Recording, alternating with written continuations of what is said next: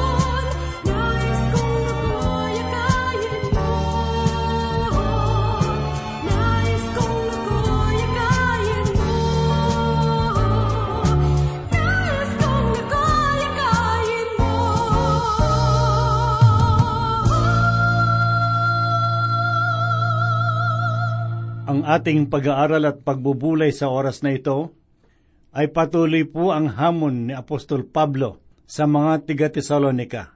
Hindi siya tumigil sa mabuting kalagayan ng kanilang mga pananampalataya, subalit nais niya na lalong palakasin upang lalo silang manindigan at manatili sa kaligtasan na kanilang tinanggap. Sa oras na ito ay muli pong sumasa inyo ang inyong kaibigan at pastor sa Himpapawid, Rufino de la Peret. Hahanguin po natin ang ating pag-aaral at pagbubulay sa oras na ito sa unang sulat ni Apostol Pablo sa mga tiga Tesalonika. Ang pinakapaksa ng unang liham ni Apostol Pablo sa mga taga Tesalonika ay ang pagkuha ng Panginoon sa iglesia. At ang tema naman ng kanyang ikalawang liham ay ang paghahayag ni Kristo. At ito ay ang pagbaba ni Kristo sa sanglibutan upang itatag ang kanyang kaharian. Subalit ang isang bagay na nakatawag ng aking pansin ay ang kanyang pamamaraan ng pagtuturo sa mga tiga Tesalonika. Ngayon, ang pamamaraan ng karamihan ng ating mga paaralan na nagtuturo tungkol sa Biblia na ang pangyayaring ito ay isang bagay na masarap pag-usapan at pag-aralan at hindi dapat pagtalunan. Ang paksa ng kabanatang ito na ating matutunghayan sa sandaling ito ay ang muling pagbabalik ng Panginoong Heso Kristo bilang isang hukom. Ang paniniwalang ito ay buhay na pag-asa para sa lahat ng mga mananampalataya kung maninindigan tayo sa pag-asa ng kanyang muling pagbabalik. Subalit walang nakakalam kung kailan ang takdang panahon. Tanging ang Diyos Ama lamang ang nakakaalam kung kailan mangyayari. Ang paksang ito ang pinakapuso ng liham ni Apostol Pablo sa mga tiga Tesalonika at makikita po natin mula sa kabanatang ito hanggang sa ikalabing dalawang talata ng ikaapat na kabanata. Ngayon ay magpapatuloy po tayo ng ating pagbubulay at pag-aaral. Basahin po natin ang ikatlong kabanata, unang talata ng unang liham ni Pablo sa mga tiga Tesalonika na ganito po ang kanyang sinabi. Kaya't nang hindi na kami makatiis ay minabuti naming maiwang walang kasama sa Atenas. Nais ni Pablo na muling makabalik sa Tesalonika.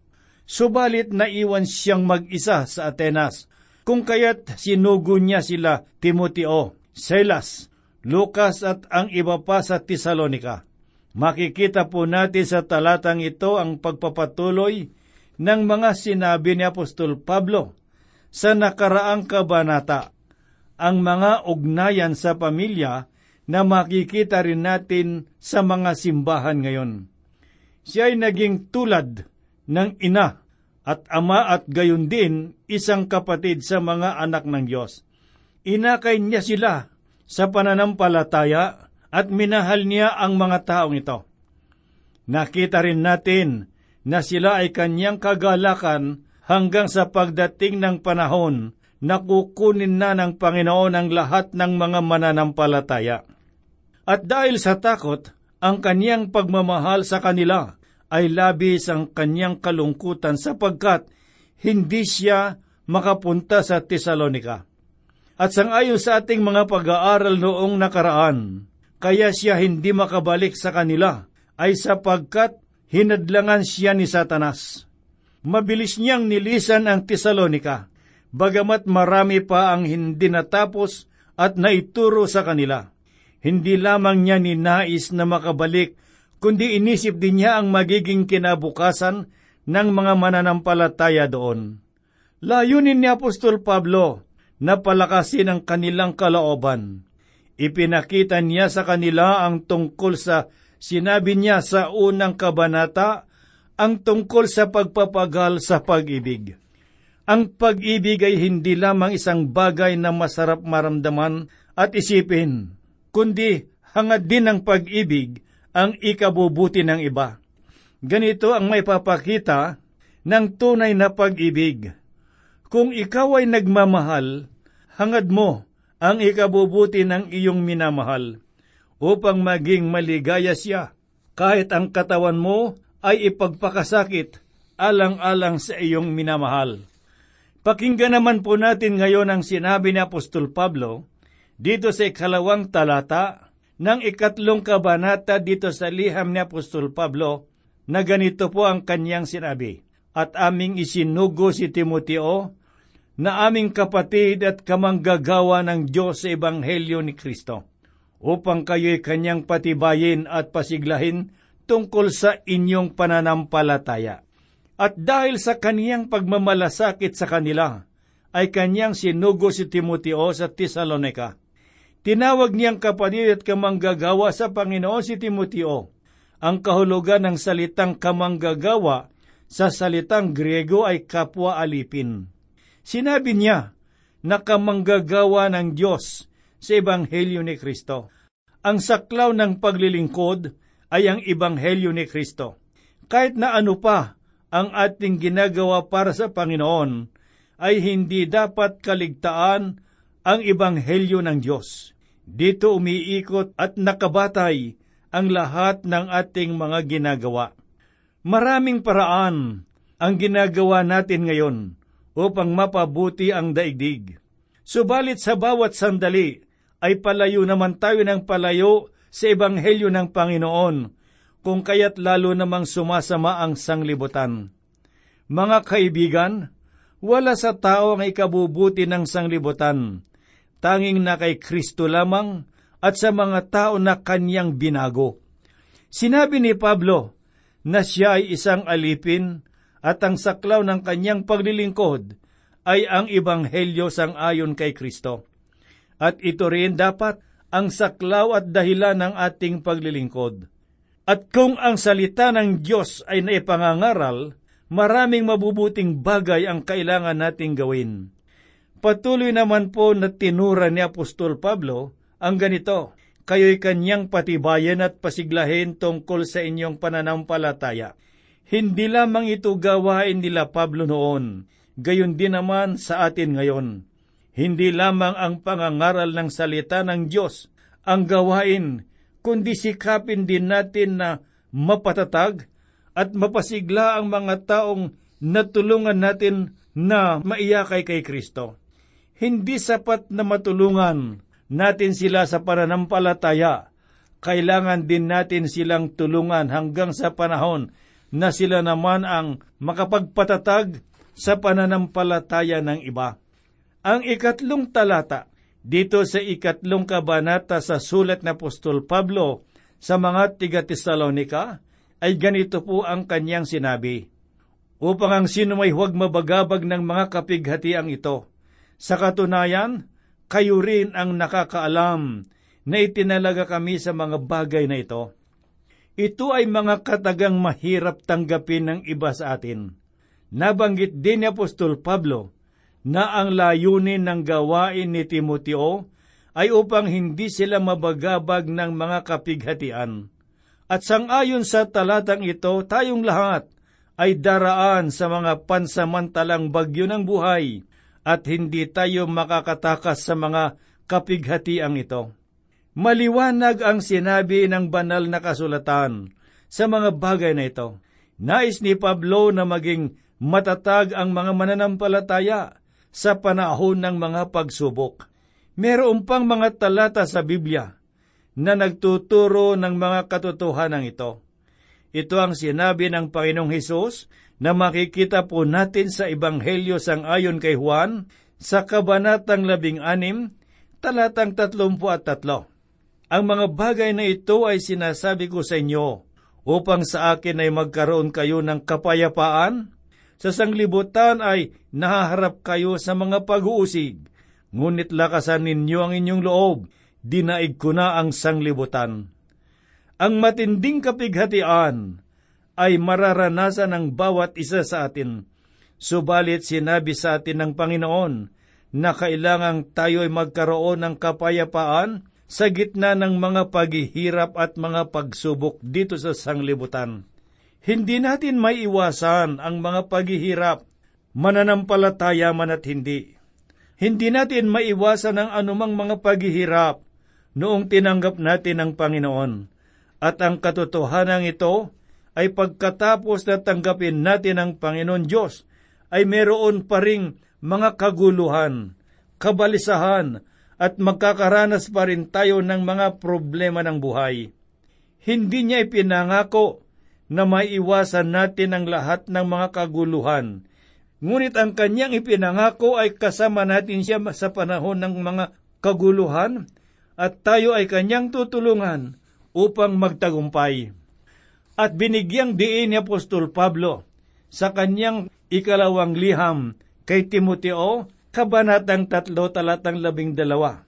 Ang bagay na ito ay sinabi niya, tunay na ang lahat ng ibig mabuhay ng may kabanalan kay Kristo Jesus, ay daranas ng pag-uusig.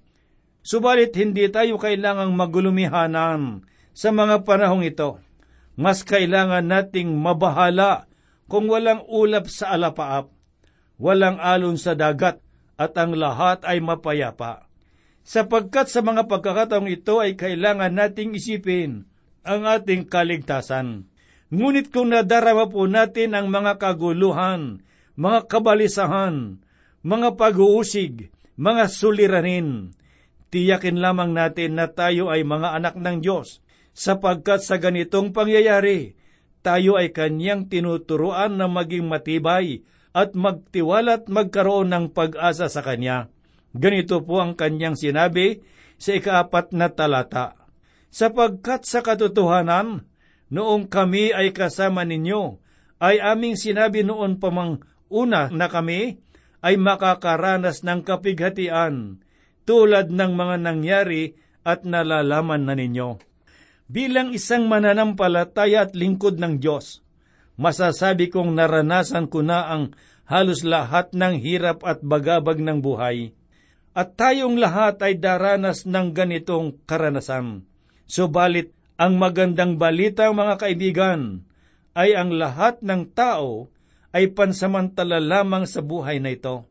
Lahat ng hirap na nararanasan natin ngayon ay lilipas at magsisilbing alaala na lamang sa ating buhay. Kaya't mahalagang malaman natin sa mga panahong ito na kasama natin ang Diyos, sapagkat ang kanyang pangako ay hindi niya tayo iiwan.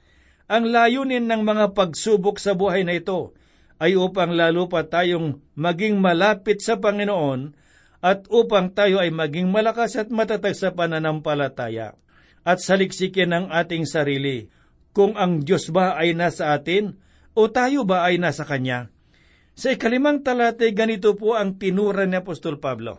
Dahil dito, nang hindi ko na matiis pa, ako'y nagsugo upang mabatid ko ang inyong pananampalataya, sa takot na baka sa anumang paraan kayo'y matukso na ng manunukso at ang aming pagpapagal ay mawalan ng kabuluhan. Ang manunukso ay walang iba kundi ang demonyo o si Satanas. Sinabi ni Pablo, sa ikalawang kabanata na hinadlangan sila ni Satanas. Kung papaano naging sakit ng ulo ni Pablo si Satanas, ay suliranin din siya ng mga tiga Tesalonika at suliranin din natin ngayon. Ang isa pang layunin ng mga pagsubok ay upang subukin ang kadalisayan ng ating pananalig at pananampalataya sa Diyos, sapagkat marami ang totoong mananampalataya subalit mas marami ang mga huwad na kristyano at nananalig sa Diyos. Ang tanging paraan upang malaman natin kung sino ang mga tunay na mananampalataya ay kung sila ay mananatiling matagumpay laban sa tukso. Sa ikaanim na talatay ganito po naman ang kanyang sinabi, Ngunit si Timoteo ay dumating na sa amin mula sa inyo at nagdala sa amin ng magandang balita tungkol sa inyong pananampalataya at pag-ibig. Sinabi rin niya sa amin na lagi ninyo kaming naaalala at nananabik na makita kami na gaya naman namin nananabik na makita kayo. Napakaganda ng mga ulat na dumating kay Pablo, na dala ni Timoteo. Nalalaman niya na napagtagumpayan nila ang mga pagsubok na dumating sa kanila sapagkat sa ikapitong talatay ganito po ang sinabi, Dahil dito'y naaliw kami, mga kapatid, sa lahat ng aming kalungkutan at paghihirap sa pamamagitan ng inyong pananampalataya. Sinabi ni Apostol Pablo na siya man ay nakaranas ng mga kapighatian at ang kanilang mga pagsisikap ay malaking kagalakan para sa kanila. Dito sa ikawalong talata ganito po ang sinabi, sapagkat ngayon ay nabubuhay kami kung kayo'y maninindigang matibay sa Panginoon. Sinabi ni Pablo na ngayon ay nabubuhay kami. Makikita po natin na bilang mga mananampalataya ay masaya sila sa kanilang buhay. Hindi ito madaling gawin mga kaibigan. Ito ang sinabi ni Apostol Pedro sa aklat ng unang Pedro, ikaapat na kabanata, talatang labing dalawat labing tatlo. Mga minamahal, huwag ninyong pagtakhan at ituring na di pangkaraniwan ang mabibigat na pagsubok na inyong dinaranas. Sa halip, magalak kayo sa pakikihati sa mga hirap ni Kristo at maging lubos ang inyong kagalakan kapag nahayag ang kanyang kadakilaan. Huwag tayong padadaig bilang mga mananampalataya kahit na may mga pagsubok, magbubunga ito ng katatagan para sa atin at makakatiyak tayo nito sapagkat ito ay pangako ng Diyos. Ganito naman po ang ating mababasa na sinabi ni Apostol Pablo dito sa ikasyam na kabanata. Sapagkat ano nang pasasalamat ang aming may sasauli sa Diyos dahil sa lahat ng mga kagalakan na aming nadarama dahil sa inyo sa harapan ng aming Diyos. Ang kagalakan ay maiuugnay po natin sa buhay at ang pagdadalamhati naman ay sa kamatayan. Gayon pa man ay itinataas tayo ng labis na kapighatian upang magkaroon ng kagalakan. Hangad ni Pablo na malaman ng mga tiga-Tesalonika kung papaano magkaroon ng galak. Tunay na napakainam ang maging isang tunay na mananampalataya sapagkat napupuspos ng kagalakan ang kanilang buhay. Ang ikasampung talatay ganito po naman ang sinabi. Gabit araw ay masikap naming idinadalangin na makita namin kayong ng mukhaan at aming maibalik ang anumang kulang sa inyong pananampalataya Matindi ang pagnanais ni Apostol Pablo na muling makabalik sa Tesalonika upang muli siyang makapagturo sa kanila. Subalit malaki ang hadlang sa pagnanais niyang makaparoon, sapagkat dito sa talatang labing isa ng ikatlong kabanata dito sa unang Tesalonika, ganito po ang sinabi ni Pablo, Ngayoy patnubayan nawa ng ating Diyos at ng Ama at ng ating Panginoong Hesus ang aming paglalakbay patungo sa inyo. Ipinanalangin ni Apostol Pablo na siya'y muling makabalik sa Tesalonika. Dito sa talatang labing dalawat labing tatlo'y ganito po ang sinabi niya, At naway palaguin at pasaganain kayo ng ating Panginoon sa pag-ibig sa isa't isa. At sa lahat ng tao, gaya naman naming sa inyo. Patibayin nawa niya ang inyong mga puso sa kabanalan upang maging walang kapintasan sa harapan ng ating Diyos at Ama sa pagdating ng ating Panginoong Hesus na kasama ang lahat ng kanyang mga banal. Kung bibigyan natin ng mas malalim na pag-aaral ang salitang pag-ibig sa liham na ito, makikita po natin na ang kahulugan ng pag-ibig ay isang uri ng pag-ibig na kumikilos at hindi lamang isang damdamin. Isang uri ng pag-ibig na may gawa na hinahanap ang ikabubuti ng kanyang iniibig. Ang pag-ibig ay merong layunin at hindi ito ang katapusan. Sinabi po, patibayan nawa niya ang inyong mga puso. Ang pinakamimithing bunga ng kanilang pag-ibig para sa isa't isa ay upang lumago sila sa pamumuhay na may kabanalan. Kung halimbawang lilitisin tayo bilang mga mananampalataya, meron ba tayong sapat na katunayan na tayo ay isang Kristiyano? Balang araw ay haharap tayong lahat sa Diyos upang hatulan niya ang ating mga gawa. Maaring pangambahan natin o katakutan ang panahong ito, subalit titignan niya ang ating pagkatao upang makita niya ang ating mga gantimpala mga kaibigan, anong uri ng buhay meron tayo sa Diyos ngayon? Sinabi ni Pablo sa pagdating ng ating Panginoong Hesus, nakasama ang lahat ng kanyang mga binanal. Makikita po natin sa talatang ito na sa muling pagbabalik ng Panginoong Heso Kristo sa sanglibutan ay kasama niya ang mga binanal. Ngunit makikita natin na wala pa siyang gantimpala sa mga banal sa kanyang pagtatatag ng kanyang kaharian. Sa kanyang pagbabalik ay kasama niya ang mga banal at kukunin din niya ang lahat ng mga tapat sa Kanya sa sanglibutan at dadalin sa alapaap. Doon natin makakasama ang mga banal sa Kanyang kaharian. Kaibigang nakikinig, marahil isang malaking katanungan ang maaring nasa isipan ninyo ngayon. Kasama ba kayo sa mga taong sasalubong sa Kanya sa Kanyang muling pagbabalik upang kunin ang mga binanal? Sapat na ba ang siya ay iyong tanggapin upang makapasok ka sa kaharian ng Diyos? Sumusunod ka ba sa kanyang mga kautusan? Kaibigan, kung nais mong makatiyak ng kaligtasan sa araw na iyon sa kanyang muling pagbabalik, ay tanggapin mong kailangan mo siya ngayon. Kilalanin mo siya ngayon. Wala kang magagawa kung hindi siya ang kikilo sa iyong buhay. Magbalik loob ka lamang sa Panginoon at ibabalik niya ang kagalakan na nawala sa iyo.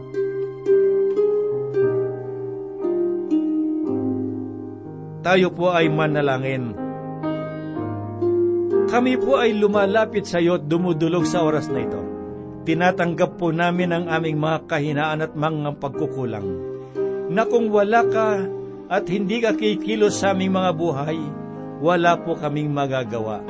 Kaya kami, Panginoon Diyos, ay napapailalim sa iyong kapangyarihan. Sa mga kaibigan at mga kapatid na nakikinig ng iyong salita sa oras na ito, dalangin po namin, Panginoong Diyos, ang iyong mayamang pagpapala ay ibuhos mo sa kanila, ang iyong biyaya, Panginoong Diyos, ay ipagkaloob mo sa bawat isa sa kanila, upang maging matatag at matibay ang kanilang pananalig at pananampalataya sa mga panahon ng pagsubok sila ay magtagumpay. Sa mga panahon ng tukso, mapagtatagumpayan nila ang lahat. Panginoon, kami po'y umaasa na ang iyong pag-ibig at pagmamahal ay ipadama mo sa bawat isa sa kanila at sa mga kapatid at kaibigang wala pang relasyon sa iyo. Malabo ang kanilang mga pakikipag-ugnayan sa iyo. Meron silang mga pag-aaninlangan at mga agam-agam sa kanilang puso sa oras na ito, Panginoong Diyos, liwanagin mo po ang kanilang kalagayan sa pamamagitan ng kanilang kapakumbabaan. Panginoon, idinadalangin po namin ang bawat mga pangangailangan sa mga panahong ito. Nawa, Panginoon Diyos, ay tugunan mo upang sa gayon, Ama, ay maging instrumento ang iyong mga salita sa katitibay ng kanilang mga pananampalataya. Kami po'y umaasa, nananalig sa iyo, Panginoong Diyos, Inihiling po namin ng lahat sa iyong pangalan. Amen. Nagtatanong ang puso ko kailan kaya kasagutan sa dalangin inaasahan. Bakit kaya sa paglipas ng araw na nagdaan, kasagutan ay hindi ko nakamtan?